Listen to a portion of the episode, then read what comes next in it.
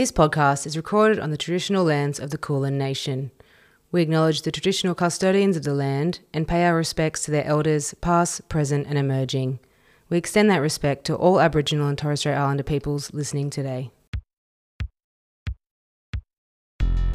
Hello and welcome to Give and Toke Cannabis Conversations, the show that aims to elevate the conversation about cannabis to a higher level. I'm your host, Paul, and today we welcome Aiv Puglielli, member of the Victorian Legislative Council for the North Eastern Metropolitan Region. An artist by background, completing studies at Australia's most renowned drama colleges, Aiv experienced firsthand the toll that the covid nineteen pandemic took on Australia's artist community, an injustice that led him to joining the Greens and being elected to Parliament in November twenty twenty-two. With the portfolios of young people, education, legalising cannabis and drug harm reduction, Aiv Puglielli is the essence of walking the talk when it comes to trying to make a difference in politics. If you like what you hear on today's show, please make sure you follow and subscribe on your podcast platform of choice.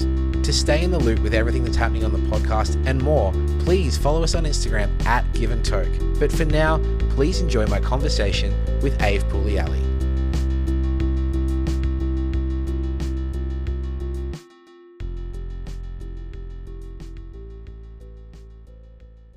I've got to say, you've got one of the more stylish M P photos that's out there. A turtleneck's back, or did they never go out of style? Oh, I reckon they're back, if I have anything to do with it. There's still an ongoing conversation about whether or not I'll get away with it in an ongoing basis in the chamber, but uh, particularly this time of year, can't go wrong with a good turtleneck. I am actually curious about that. So I understand you have to wear a tie in Parliament.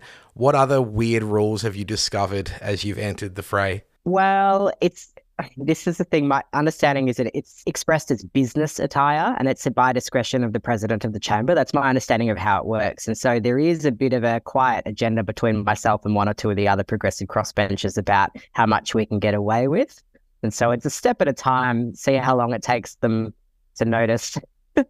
I mean, particularly as a young person in this parliament, it can feel very alien to what was my lived experience before being in this place. And so uh, I'd like to, hopefully, by the time this term ends, to have arrived at a place where people can just reflect themselves as they are in a way that's still professional, but, you know, is more perhaps relevant to someone under thirty in Victoria. Such a great point. I think even the whole suit idea in a country that constantly has thirty-five degree days is pretty whack anyway. So I really appreciate that you're fighting that good fight. It's one of many good fights you're fighting. I want to talk to you today about what the Victorian Greens are doing with cannabis at a state level, having had David Shoebridge on the show recently to talk about the federal plan. I want to talk about the links there and also have a conversation about drug use in Victoria in a broader sense and concepts around harm reduction. But what I first want to start with was your pathway into politics. I understand it was the pandemic and particularly the government's lack of support for artists that really kind of sent you down this path. So how did you get to this stage today? Yeah, so as you've noted, it was a series of events that, you know, unsuspectingly have led me to this position. Basically came straight out of university um, studying theatre, and obviously lockdowns um, being here in Victoria, they arrived quite quickly. In the space of a week, my sector pretty much shut down. It felt like it was overnight. And, you know, initially we didn't know how long this was going to go on for, and everything was sort of existentially in flux. And then in Victoria, obviously it went on for quite a lengthy period, and then it was off, and then it was on, and then it was off. And, you know, tracking those case numbers and doing what we needed to keep, needed to do to keep people safe. But at that time, you know, we were under the Scott Morrison government federally. There was little to no support going to the sector at, from that level at that time. And so myself and pretty much every one of my colleagues in that industry were unable to get JobKeeper, the thing that was going around at the time.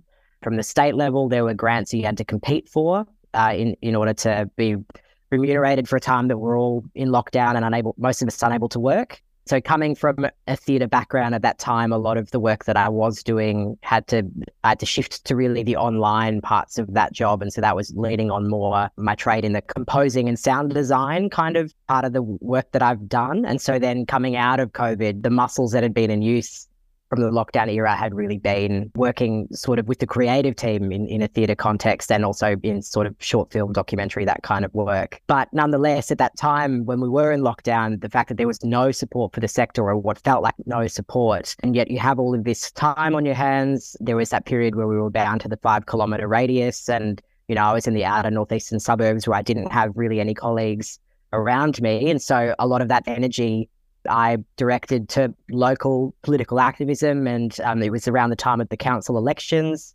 And so I got really involved with the Greens at the sort of organising level at that time.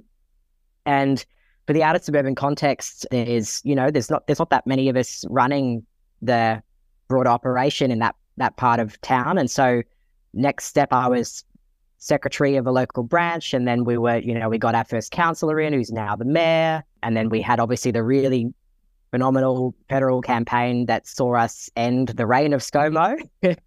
And then, you know, from there very quickly, uh, I put my hand up for the North Eastern Metropolitan Upper House seat at the state level, uh, not necessarily thinking I was going to get through, but wanting it to be contested because it was a potentially winnable seat. And it's important that we have people who are reflective of the community more broadly in these positions. And then, um, you know, next thing, I was pre-selected, and then it was a very sort of short campaign coming right after federal. And eventually the outcome was that I, you know, didn't quite expect it, but I got through. And so now I'm in this position as the youngest M P in the current state parliament, one of very few queer M Ps in that space. And so I do think that there's a lot of responsibility that comes with that, to really be that voice to some parts of the community that don't really get to be at the table when it comes to political decision making. And so it's it's been quite humbling being in this position and doing that work. It's a really interesting story, and I'm impressed by the fact that you put your money where your mouth is. You saw an injustice, you stood up, and now you're taking your responsibility really seriously. Like, you're obviously now going to have the opportunity to be the voice for underrepresented parts of our community, and you understand how important that is. So it's great to see you knowing your responsibility, taking it so seriously, but also maintaining who you are, Aiv. Like, you're not just another M P in a suit. That's right. And it um, it it is really uh, humbling, I think, is the word. That, you know, I try as much as I can to make this, what is quite an inaccessible place, as in the state parliament, as accessible and um, as transparent as possible to the community, and particularly young people online. It's it's quite overwhelming at times, the responses that you get in your comment section or in your D Ms on, aside to what is, you know, politics and and government and state parliament and things that they hadn't necessarily been privy to before, and ways that they can get involved, ways that they can take action as young people, as parts of our L G B T Q I A plus community, artists, or subject of discussion today, people who use drugs in our community, who really often don't have enough of our political class going into bat for them. What are your responsibilities within the Greens? What portfolios are you responsible for?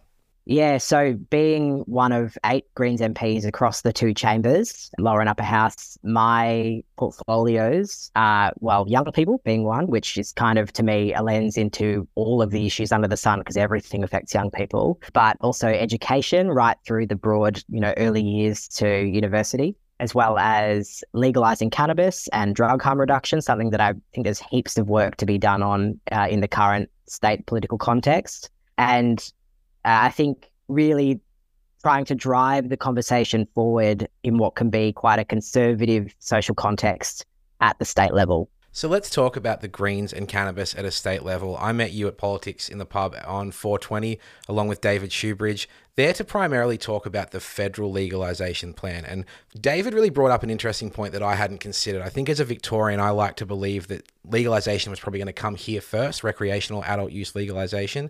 But he seems to frame it as it's probably more likely to happen at a federal level because there aren't all these existing bad laws.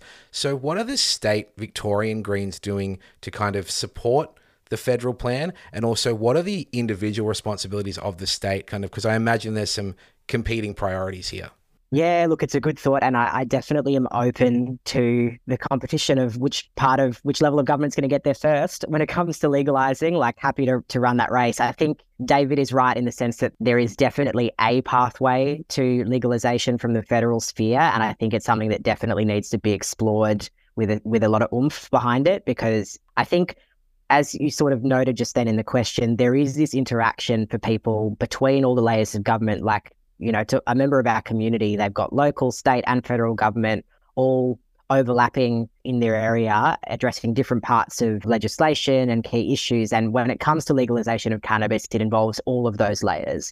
And so the conversation around legalization and the momentum needed for that issue to to continue to push towards a progressive outcome, it is a responsibility for us at the state level to work with the feds to advance that conversation forward. And so something that I've really loved seeing from the federal space is that it's, with the draft bill that the Greens have, it's it's pushed the conversation into a place of imagining this is what legalization could look like here in Australia. This is a, this is a model. Um, there's the survey, the consultation.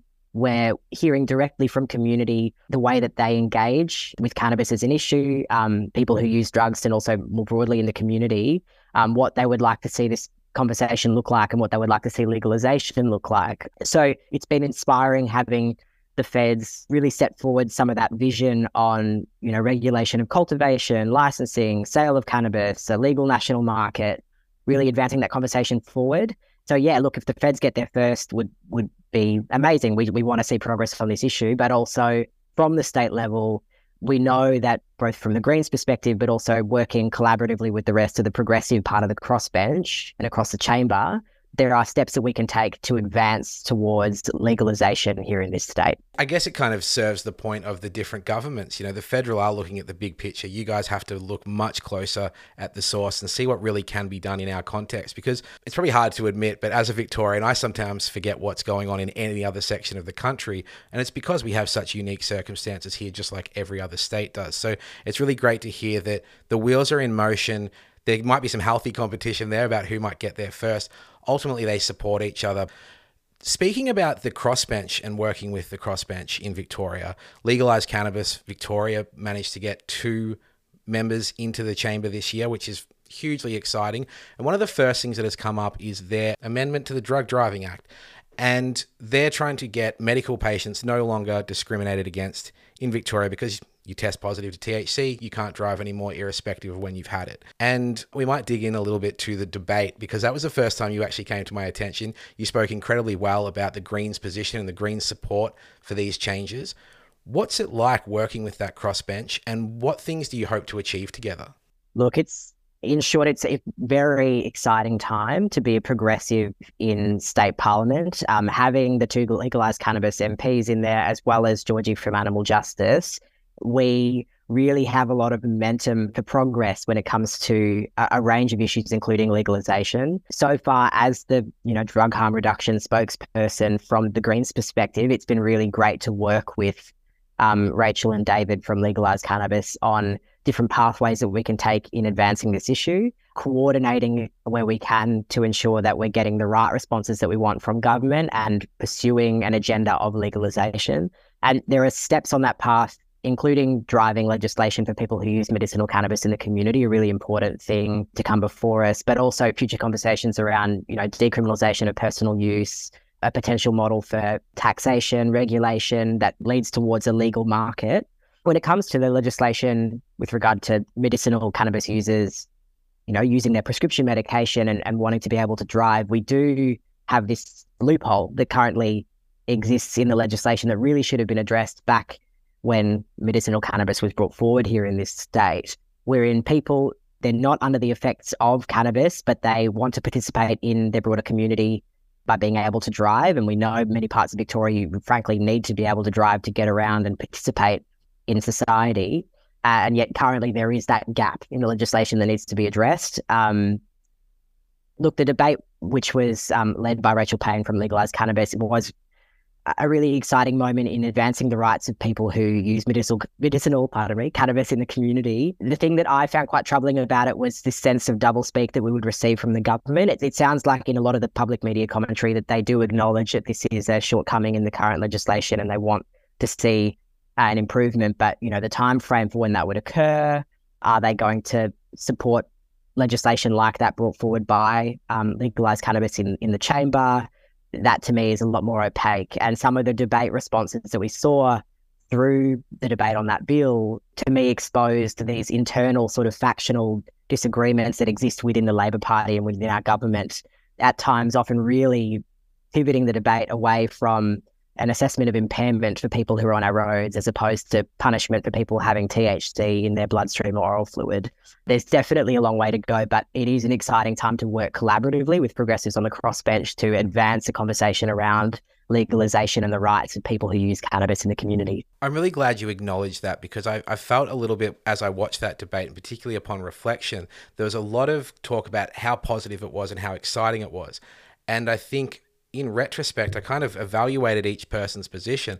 There was a lot of indecision there, and there was a lot of kind of looking for an option that doesn't exist. There's a lot of talk about an impairment test, moving away from the conversation about it being discriminatory. So it's like, we're very excited about this technology, technology that we know doesn't yet exist properly. Conversations about the size of the, the draft bill. There really were a few times where I thought the conversation was just being completely derailed. And while I'm cautiously optimistic that this bill will go ahead because it's the right thing to do, it is just hard to kind of think that it's a sure thing, given the inconsistencies in some of the response and even the government's inconsistent response. Yeah, look, I mean, as a newcomer to the state parliament, I'm I'm still holding out hope for what is an adjourned debate, um, that there might still be a good outcome here from the government based on their public sort of media commentary. But as you've said, um, this uh, am- amendment towards the Road Safety Act that would, you know, enable what is a, a cohort of the community who are using, you know, their prescription medication, being able to participate in society, being able to drive their vehicle, really...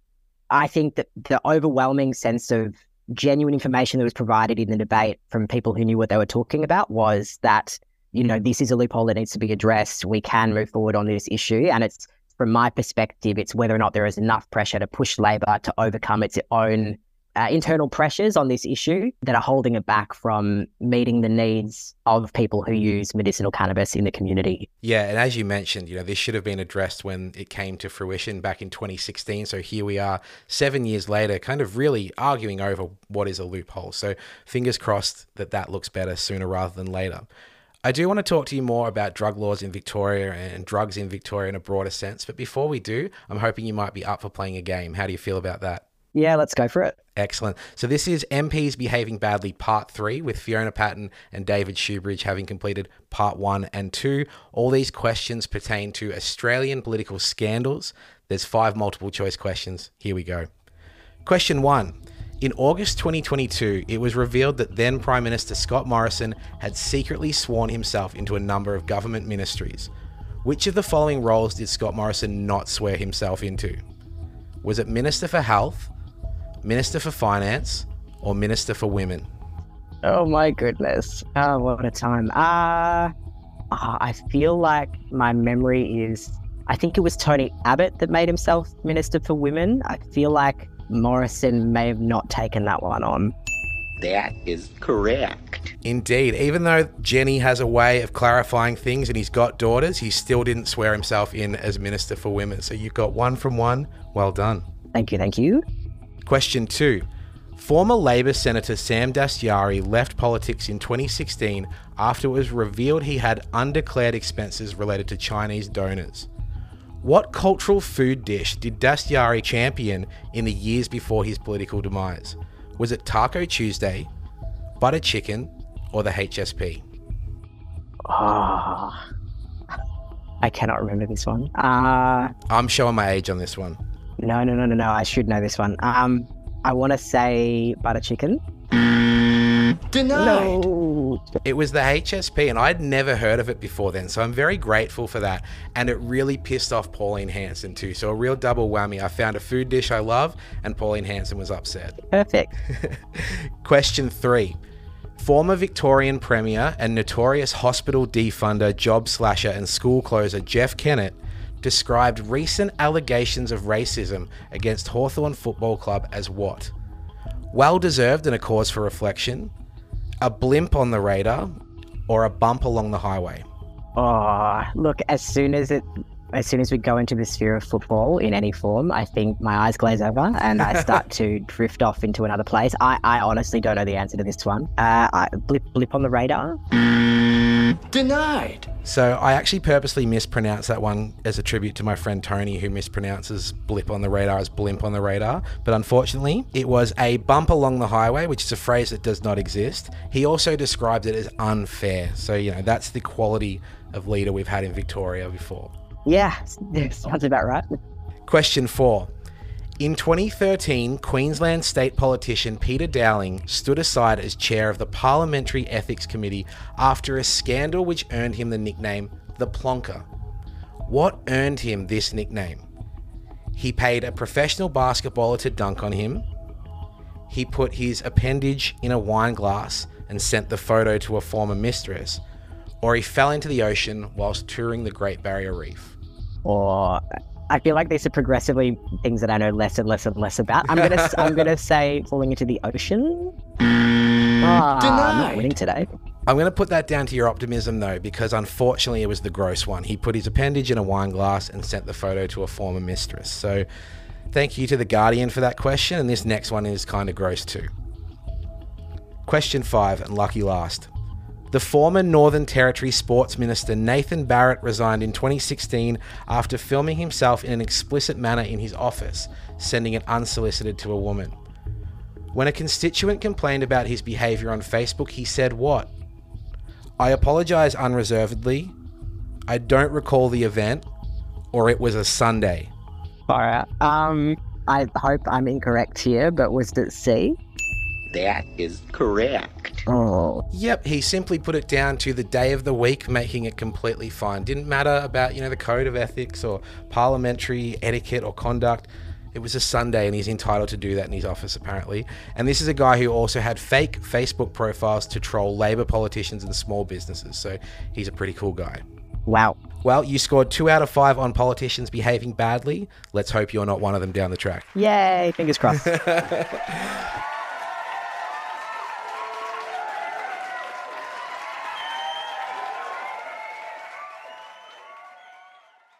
All right, moving on to talking about drug laws in Victoria in a broader sense.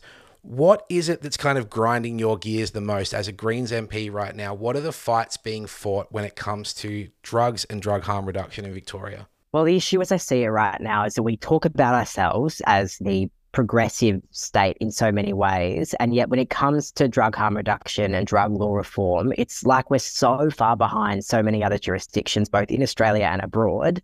Really, the conversation around people who use drugs in our community and drug use is that it, you know, it should be treated as a health issue, and it shouldn't really be what we historically have seen, this, you know, focus on criminalizing people for, for use of drugs in our community. I think, you know, the, the thing that I, it doesn't really make sense to me is that when we're in our chamber and we're talking about drug use, it's like to many of the people in that chamber, it's like they won't acknowledge that drug use does happen in the community, and that is a real thing. And it's like, you know, us talking about it and just saying no, no, doesn't make that go away. And so we have to have a really frank conversation about, okay, you know, drugs are present in our community and people use them. And rather than punishing those people and criminalizing them, how can we be providing health support to our community? How can we be focusing on harm reduction? Um, we also, of course, see a really punitive approach with minor drug law offences that disproportionately affect marginalised communities here in Victoria, incarcerating them. Not only is that on a, you know, human rights and social impact and community front so problematic, but we also know that it's costing our state squillions of dollars every year. And it just does not make sense to me that this approach has not changed over time. It's like we're stuck several decades ago in a time where we were, you know, this so-called war on drugs. I mean, if that war exists, we've failed it. Surely we've lost that war. And so it's time to move on. It's time to have a health conversation, a rights-based conversation for community around drug use so that we can provide reform that keeps people safe and allows community to come together and, you know, people still to contribute to the to the spaces around them. I was fortunate to spend a couple of years in Vancouver that has an incredibly progressive approach to drugs. Not a foolproof approach to drugs, not a flawless one, but they're willing to try things. During the COVID lockdown, the city council were providing a safe supply of heroin because of the fentanyl crisis. We've seen decriminalisation of all hard drugs in Vancouver in the last eighteen months. It's really interesting to go to a place like that and see that these ideas can exist. Addiction is not the opposite of sobriety, it's the opposite of connection. So people are struggling, that's why they use drugs and abuse drugs.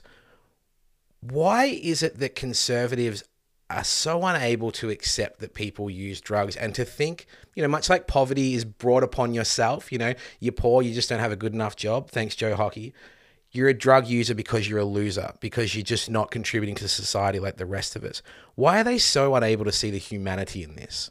To be honest, unless it affects them personally or has affected their, you know, maybe their close family, a lot of the time people don't come to terms with this reality that that people are using drugs in our community, and, you know, how do we advance the conversation from here? It's at times seemingly in the debate like a willful ignorance to the fact that drug use does occur um, broadly in Victoria, and that it's about making sure that we can reduce harm to community and keep people safe. I mean, it came up immediately in the conversation quite recently in making the North Richmond medically supervised injecting room permanent. This you know, conversation around, you know, we've had reviews into this service that's providing critically important life-saving healthcare to the community, particularly people who use drugs, people who use injecting drugs in the community. And rather than, you know, adopting all of those recommendations around um, ensuring people can access the site, ensuring the service is available to people more broadly in Victoria, you know, taking what's worked and, and expanding it to where it needs to be and being able to respond to data when, when and where it's offered. Instead, the conversation was really watered down to this place where, again, it's like where several decades passed in ju- as if it's this legislation was going to judge whether or not people should be using drugs. Like, that was never the intention. It's it's the reality that people are using drugs in the community, and how do we keep them safe, and how do we avoid overdose deaths, and how do we address the wraparound health needs of our community at large. Obviously, supporters of good policy would understand that the North Richmond injecting room has been a huge success. I'm curious, does the existence of that make injecting room number two way easier to bring about? Or is the fight for number two going to be just as hard and just as arduous as the fight for this one has been? Well, it, look, it's a, it's a difficult question. I mean, I, as a newcomer to this parliament, my understanding is that that North Richmond medically supervised injecting room, it was a long, long battle to get that room established. And of course, it's terrific that now it is Um, on, made ongoing, and that, you know, we've got this success rate of its capacity to save lives and offer really important healthcare to many people in the community, and establish contact with a whole range of wraparound services for people who are using the site. As you've noted, there is still definitely a conversation around future sites like that one to be available when and where they're needed to keep people safe here in Victoria. Um, I, I note that in even just the past week, there's been a whole conversation around the continued push for a, for a site in the C B D here in Melbourne to, again, make sure that care is extended to people who need it in that area. But we know that there's, you know, the Kenlay report soon to be before us with further data. There's historic reports into supervised injecting here in this state that tells us that having access to a service like this when and where it's needed is it's going to prevent overdose deaths that could have otherwise been avoided, and it's going to enable us to address health needs of people who are using injecting drugs in the community. I think making healthcare that is drug harm reduction more accessible and more available is only going to keep communities safer. It also comes up when it comes to drug checking and, and pill testing. It's something that under the current Premier's leadership here in Victoria, we've really seen this conservative pressure trying to subdue the conversation and, and not advance it further. When we have the opportunity, we have this progressive crossbench here in the upper house, we could be making so much of this opportunity for reform here in Victoria. And I think a lot of it just comes down to political will and pressure placed on our government. There are clearly some big blockades to good policy, you know, long-held bad ideas about drugs, conservative ideals in, you know, a quote-unquote progressive state. We spoke a little earlier about the big picture vision that the federal Greens have for cannabis legalisation. Big picture, what would the Greens do if they were in power? What is the Greens' vision for drug reform and drug laws in Victoria? Yeah, look, it's um, this is where we need to shift the conversation to, so I'm glad that you're asking this. It's, I think, important that we, alongside other progressive parts of the chamber and the crossbench, people with expertise in this area of policy, developing the system that we have now into one where we're decriminalising personal drug use. We're talking about regulation of supply. We're talking about making sure that wraparound services and, and health support is available to people who use drugs in the community, not criminalising those who are using drugs in the community. Uh, a pathway towards regulation of, of drugs like cannabis, taxation of those products so that we can have, you know, wh- how does it interact with the broader economy? Our conversation around, are, are we growing at home? What is the community-based model that ensures that we are lifting people up in this conversation and empowering them to really like lead their own lives with purpose and contribute to their community? A pathway towards what keeps people safe, keeps people healthy, but also acknowledges the rights that they have, that people do take drugs in our community, and let's not punish them for that. I know that you recently spent some time in Bendigo at the Groove and the Move Festival. That is my hometown, and I am lucky to have been to a couple myself. And to me, the most exciting thing was seeing Flavor Flav in country Victoria. But you had a chance to speak to people about pill testing. What is it that people on the ground are saying? What's the general consensus? Well, this is the thing. When I went to this festival um, quite recently, you know, I expected people to be quite supportive of um, and of drug checking and, and pill testing available um, on the site for an event like that. The thing that really amazed me was that not a single person, not a single person, be it attendee, be it staff member, be it medical professional on site, not a single one opposed the idea of pill testing in relation to a festival like that one of that scale. The thing that also surprised me was how many people who were in attendance weren't aware that currently in Victoria, that service is not offered. I think they perhaps hear about other state or territory jurisdictions in this country or elsewhere where that type of service is available, like in Canberra or soon to be in Queensland. And as soon as it was put to them, we're trying to get this law changed to enable people to have access to pill testing for a festival like this one, people said, of course, of course, that is absolutely something that we would want. And you know, it's the reality that we're not going to stop people from taking these drugs. They're out there. It's ensuring that people know what they're taking, they know how much they're taking, and they're able to therefore be afforded the most safe version of, of taking the drug that we can, and ensuring that we can have an understanding of what's in circulation here in Victoria. Being a representative for young people, what is it that, you know, what's your call to action for young people? What do we need to be doing? You know, I'm an avid email writer to my M Ps. I've obviously started a podcast to share the stories of phenomenal people that are operating in this space. But what can the average person do to push these causes, share the information, share the knowledge? Yeah, it's a really good question, um, and one that I actually get asked quite a lot. And I think what I usually start with is like this place, as I mentioned earlier, is really, I feel like almost deliberately so, designed to be inaccessible to many people in the community. It is a particular, often, I think, class of people who become state parliamentarians. Perhaps their parent has been an M P previously. There's a real divide when it comes to lived experience from a range of different backgrounds being presented in our chambers of parliament. The thing that I would say to young people is put your hand up, get involved, collectivized. If there is an issue that you care about, and I'm sure there's a range of issues that are affecting young people right now, be it the rental crisis, be it climate, be it drug law reform, you name it. When we come together and we apply pressure on your local M P, but also more broadly on the government, petitions, showing up at rallies, you name it, that pressure does lead to outcomes. And it's, and we have a system that I think can so easily try and siphon away that hope and that momentum that's out there in the community for reform. And I think when we come together and we support each other, that is when we can really drive the progressive outcomes here in this state. And so I, I definitely want to say to young people, put your hand up, step up, we can do this. Aiv, I'm so incredibly grateful for the enthusiasm that you have for these causes.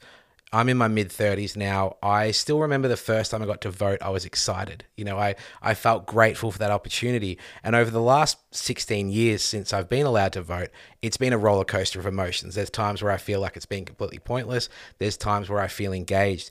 And I really have felt a lot more engaged since you've come along, you know, seeing your first speech, seeing what you presented in the debate around the Drug Driving Act, hearing your enthusiasm, hearing how seriously you take this. I just want to take a second to just really say thank you. No, thank you. And I mean, hearing from you and the support that you've given thus far in my term, it's really amazing. And, you know, thanks to you as well for the work that you do with podcasts like this one, advocating in the community for drug law reform. It's There's a lot to do, but I think working together, we can get there, and it's just one day at a time. I've D M'd a lot of M Ps in my time, and no one has ever written back referring to something being a vibe. So I'm very appreciative of that. So thank you. That's a vibe. Thank you. Okay, I've got a couple of listener questions here. This first one is from Phil in Heidelberg. Has anybody ever confused your name for the abbreviation of audiovisual? Ooh, no, but I feel like now that that's been mentioned, it will happen. Okay, this one's from me. Has your mum figured out what to do with her soft plastics yet? No, and this is the thing. She's still adding to it. She's adding to the pile. There's this huge pile in the lounge room. Yeah, no, when I when I visit, I go... I, I don't know. She doesn't, doesn't want to take advice on it, and I'm hopeful that there will be an avenue soon that it can be um, dealt with, that that soft plastic recycling conversation. But yeah, like this is the thing. It's out there in the community. People want to do the right thing and keep our environment and our planet healthy and clean. And, and it's important that, like on drug law reform, our parliaments step up to enable them to do so. I hear the real cause of the housing crisis is actually that people are renting second homes to store their soft plastic. So I'm on to your mum there. I'm on to her. Heard it here first, folks. Do you see a relationship between the L G B T Q I A plus community and the cannabis community? Look, it's a good question. I think there's a range of different groups in our community that are marginalized. And as is often the case, people might be marginalized from a a variety of different parts of their of who they are, and it's important that, you know, like in the drug harm reduction space, we are lifting people up and we are supporting each other, and that we are broadly in the political conversation ensuring that people are protected from further marginalization, vilification, hate, you name it, and we have to take care of each other, really. There's definitely an opportunity within cannabis as an emerging industry as it becomes legal across the world to kind of engage some of the people that have been left out of other industries, you know, people of color, female, the queer community, any marginalized group. And I see a great conversation about that. I'm still yet to see it in action. And I think the queer community are underrepresented in the cannabis community, despite being a big part of it. You know, I think Dennis Perrin, who was a gay activist in California, an ex-army vet, wrote Proposition two fifteen, which led to legal medical cannabis in California, which is really, you know, the bedrock in which we stand upon today. So there's clearly a role in history there. So let's just hope that in time that voice is elevated and can be heard. Absolutely. And the last question, also from me, should we expect a sequel to Pond? When is Pond two coming out? Oh, the best question. Um, I am very hopeful to say yes. I, as you can imagine, in the job that I'm doing now, it's difficult to find time, but there there will be a time when another sort of fever dream like Pond comes into being, and I look forward to that day. That is exactly how I described it as I watched it as well. I'm like, I'm not, I haven't even consumed any cannabis yet. This is weird. I loved it. I loved it. So for those who don't know what we're talking about, it's a great short film. I'll link it in the show notes below. So Aiv, thank you for all your time today. Thank you for answering the questions. The last segment is Polls of Wisdom, and this is where you offer one key takeaway for the listener from our conversation today. If there's one thing you want them to think about, know, or do, what is it? I would say our parliament slash government relies on us being inactive to maintain the status quo. We can do the opposite of that. We can collectivize and we can galvanize around these issues that we care about and take action to push our parliamentarians to do the right thing. And if they're not doing the right thing, we put our hand up and we do the work ourselves. I think that's the pathway forward here. Absolutely love it. So where can our listeners find you online? Where should they check you out? Ooh, good question. Um, so on most platforms, I'm going to be listed as uh, under the handle Aiv Goes Green. Um, otherwise, just chuck um, Aiv into Google, and it's not exactly a common name, so you're probably going to see me come up pretty soon. Some pretty great branding there. Thank you, thank you. Aiv Puglielli, you are a huge asset to Victoria, young people, queer people, Victorians in general are so grateful to have you, and thank you so much for your time today. Thanks. Have a great afternoon. Good to chat. Give and Toke Cannabis Conversations is written and produced by me, Paul. Music written and produced by Big Mike. Follow us on Instagram at Give and Toke, or get in touch by emailing giveandtoke at gmail dot com. You'll also find us on both Twitter and Facebook. All opinions expressed by program guests are solely their current opinions and do not necessarily reflect the position of Give and Toke. Content discussed in this show does not constitute medical advice. Cannabis is not legal everywhere, so please be aware of local laws.